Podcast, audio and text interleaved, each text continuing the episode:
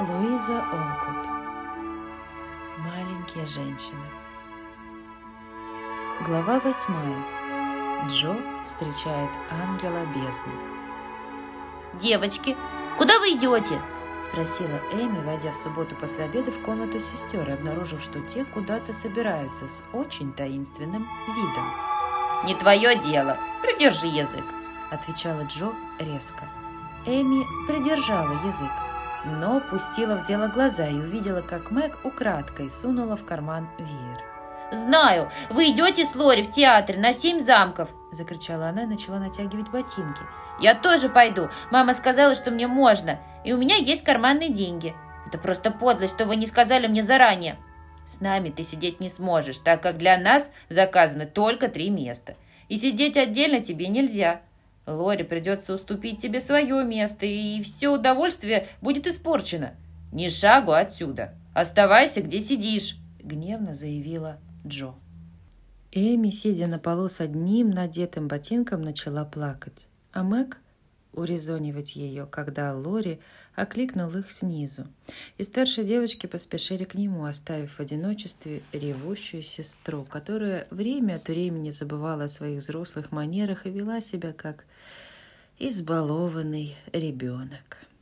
Когда вся компания уже выходила из дома, Эми, перегнувшись через перила лестницы, крикнула с угрозой. «Ты пожалеешь об этом, Джо!» «Чепуха!» — отозвалась Джо и хлопнула дверью. Они замечательно провели время в театре, так как «Семь замков» на Алмазном озере были самым великолепным представлением, какого только могла пожелать душа. Но, несмотря на забавных красных чертенят и сверкающих эльфов, к радости Джо примешивалась капля горечи.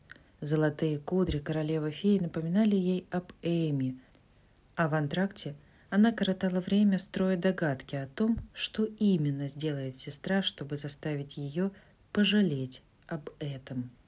Вернувшись домой, они застали Эми в гостиной.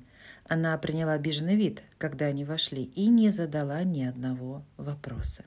Возможно, любопытство взяло бы верх над негодованием, если бы в комнате не было Бесс, чтобы расспросить обо всем и получить восторженное описание спектакля. Поднявшись наверх, чтобы убрать в шкаф свою любимую шляпу, Джо первым делом взглянула на комод – так как во время последней ссоры Эми дала выход своим чувствам, вывалив на пол содержимое верхнего ящика, принадлежавшего Джо. Все было, однако, на месте, и Джо решила, что Эми забыла обиду. Но Джо ошибалась. И сделанное на следующий день открытие вызвало бурю в ее душе. Поздним вечером, когда Мэг, Бесс и Эми сидели вместе в гостиной, туда неожиданно ворвалась Джо – и, задыхаясь, потребовала ответа. «Кто-нибудь, кто-нибудь брал мою книгу?» Мэг и Бесс одновременно сказали «нет» и взглянули на нее с удивлением. Эми помешала кочергой в камине и покраснела. «Эми! Эми, ты знаешь, где она, и лучше других, говори сразу!» закричала Джо, схватив сестру за плечи и свирепо уставившись ей в глаза. «Ты больше никогда не увидишь своей дурацкой книжки. Я ее сожгла!» — закричала Эми, тоже возбуждаясь. «Что? Мою любимую книжку? Да как, над которой я столько трудилась? Сожгла?» «Да, сожгла. Я сказала тебе, что ты заплатишь за вчерашнее, и я...» Эми не смогла закончить, так как необузданный нрав Джо дал себя знать. Она затрясла Эми так, что у той застучали зубы и в бешенстве от горя и гнева закричала подлая девчонка! Я не прощу тебе этого до конца моих дней!» Мэг бросилась спасать Эми, а Бесс успокаивать Джо, но та была совершенно вне себя от гнева. Влепив сестре прощальную пощечину, она вылетела из комнаты и помчалась на чердак, где, упав на диван в одиночестве, преодолела последний приступ ярости. Вернувшаяся домой миссис Марч, узнав о том, что произошло, быстро образумила Эми, дав ей понять, какое горе она причинила сестре. Книга Джо. Состояла она всего лишь из полдюжины сказок, но Джо трудилась над ними, вкладывая в работу всю душу, и надеялась увидеть свои произведения в печати. Бесс оплакивала сожженную книжку так, как если бы это были усопшие котята. Мэг отказалась защищать свою любимицу – Миссис Марч выглядела печальной и озабоченной, Эми почувствовала, что никто не будет любить ее, пока она не попросит у Джо прощения за свой поступок, о котором сожалела теперь больше всех. Когда позвонили к чаю, появилась Джо. С таким мрачным и неприступным видом, что Эми потребовалось все ее мужество, чтобы сказать смиренно. «Пожалуйста, прости меня, Джо. Мне очень, ну очень жаль, что я это сделала». «Никогда тебя не прощу». И с этого момента Джо совершенно перестала замечать Эми тот вечер девочки шили как обычно, а мама читала им вслух их любимые книжки. Но всем казалось, что чего-то не хватает. Еще острее они ощущали это, когда пришло время перед сном. Бесс могла лишь играть. Джо стояла молча с каменным лицом. Эми плакала, так что Мэг и мать пели вдвоем, но чувствовали, что поют не Влад. Когда Джо подошла к матери, чтобы поцеловать ее и пожелать доброй ночи, миссис Марч прошептала. «Дорогая, не держи долго обиды. Простите друг друга и начните завтра с чистой страницы. Джо хотелось положить голову на грудь матери и выплакать горе и гнев, но слезы были женской слабостью. Поэтому она с усилием моргнула и сказала резко, так как Эми слушала. «Она не заслуживает прощения». На следующий день Джо по-прежнему была мрачнее тучи, и все дела шли у нее скверно. Утро выдалось на редкость холодным. По дороге она умудрилась уронить в канаву свой драгоценный пирог. А у тети Марч был приступ старушечьей суетливости. Вечером дома Мэг была задумчивой, Бесс печальной, а Эми... Эми то и дело вставляла замечания насчет людей, которые вечно твердят о том, как важно быть хорошими, но не пытаются стать лучше, когда другие подают им достойный подражания пример. Какие все противные. Позову-ка я лучше Лори покататься на коньках. Он всегда добрый веселый, и с ним мне станет легче. — сказала себе Джо и отправилась к Лоре. Услышав звон колокольчиков, Эми выглянула в окно и с раздражением воскликнула. «Ну вот! А ведь прежде обещала, что возьмет меня с собой, потому что это последний лед в эту зиму! Злыдня!» «Не говори так.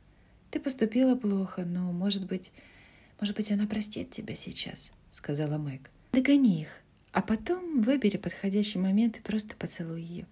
Я уверена, она охотно примирится с тобой». Совет пришелся Эми по душе. После торопливых сборов она выскочила из дома и помчалась вслед за друзьями, которые только что скрылись за холмом. Река была недалеко, и оба успели надеть коньки, прежде чем Эми догнала их. Джо увидела, что сестра приближается, и отвернулась.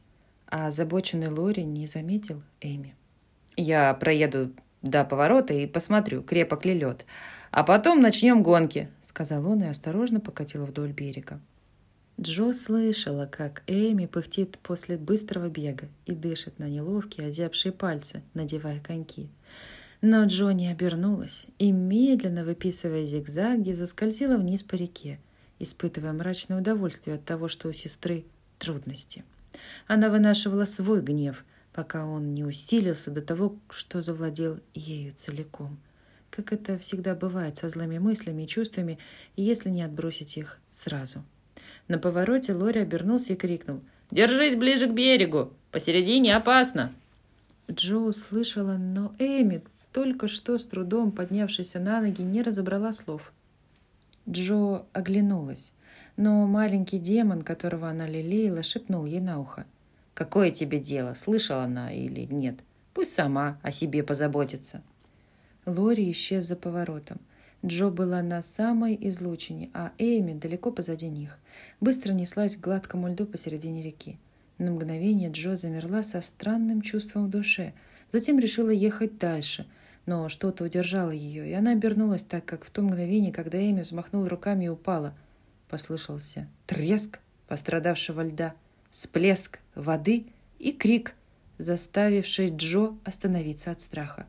На секунду она замерла, уставившись с искаженным ужасом лицом на маленький синий капор над черной водой.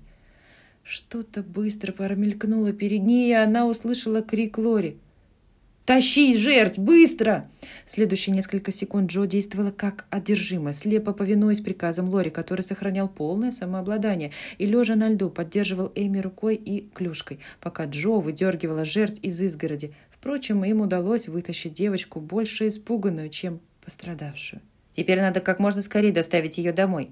Накинь на нее наше пальто, а я пока сниму эти дурацкие коньки!» — крикнул Лори. Мокрую, дрожащую, плачущую Эми доставили домой, и после пережитых волнений она заснула перед жарким камином, завернутая в одеяло. Во время всей этой суматохи Джо не говорила почти ни слова.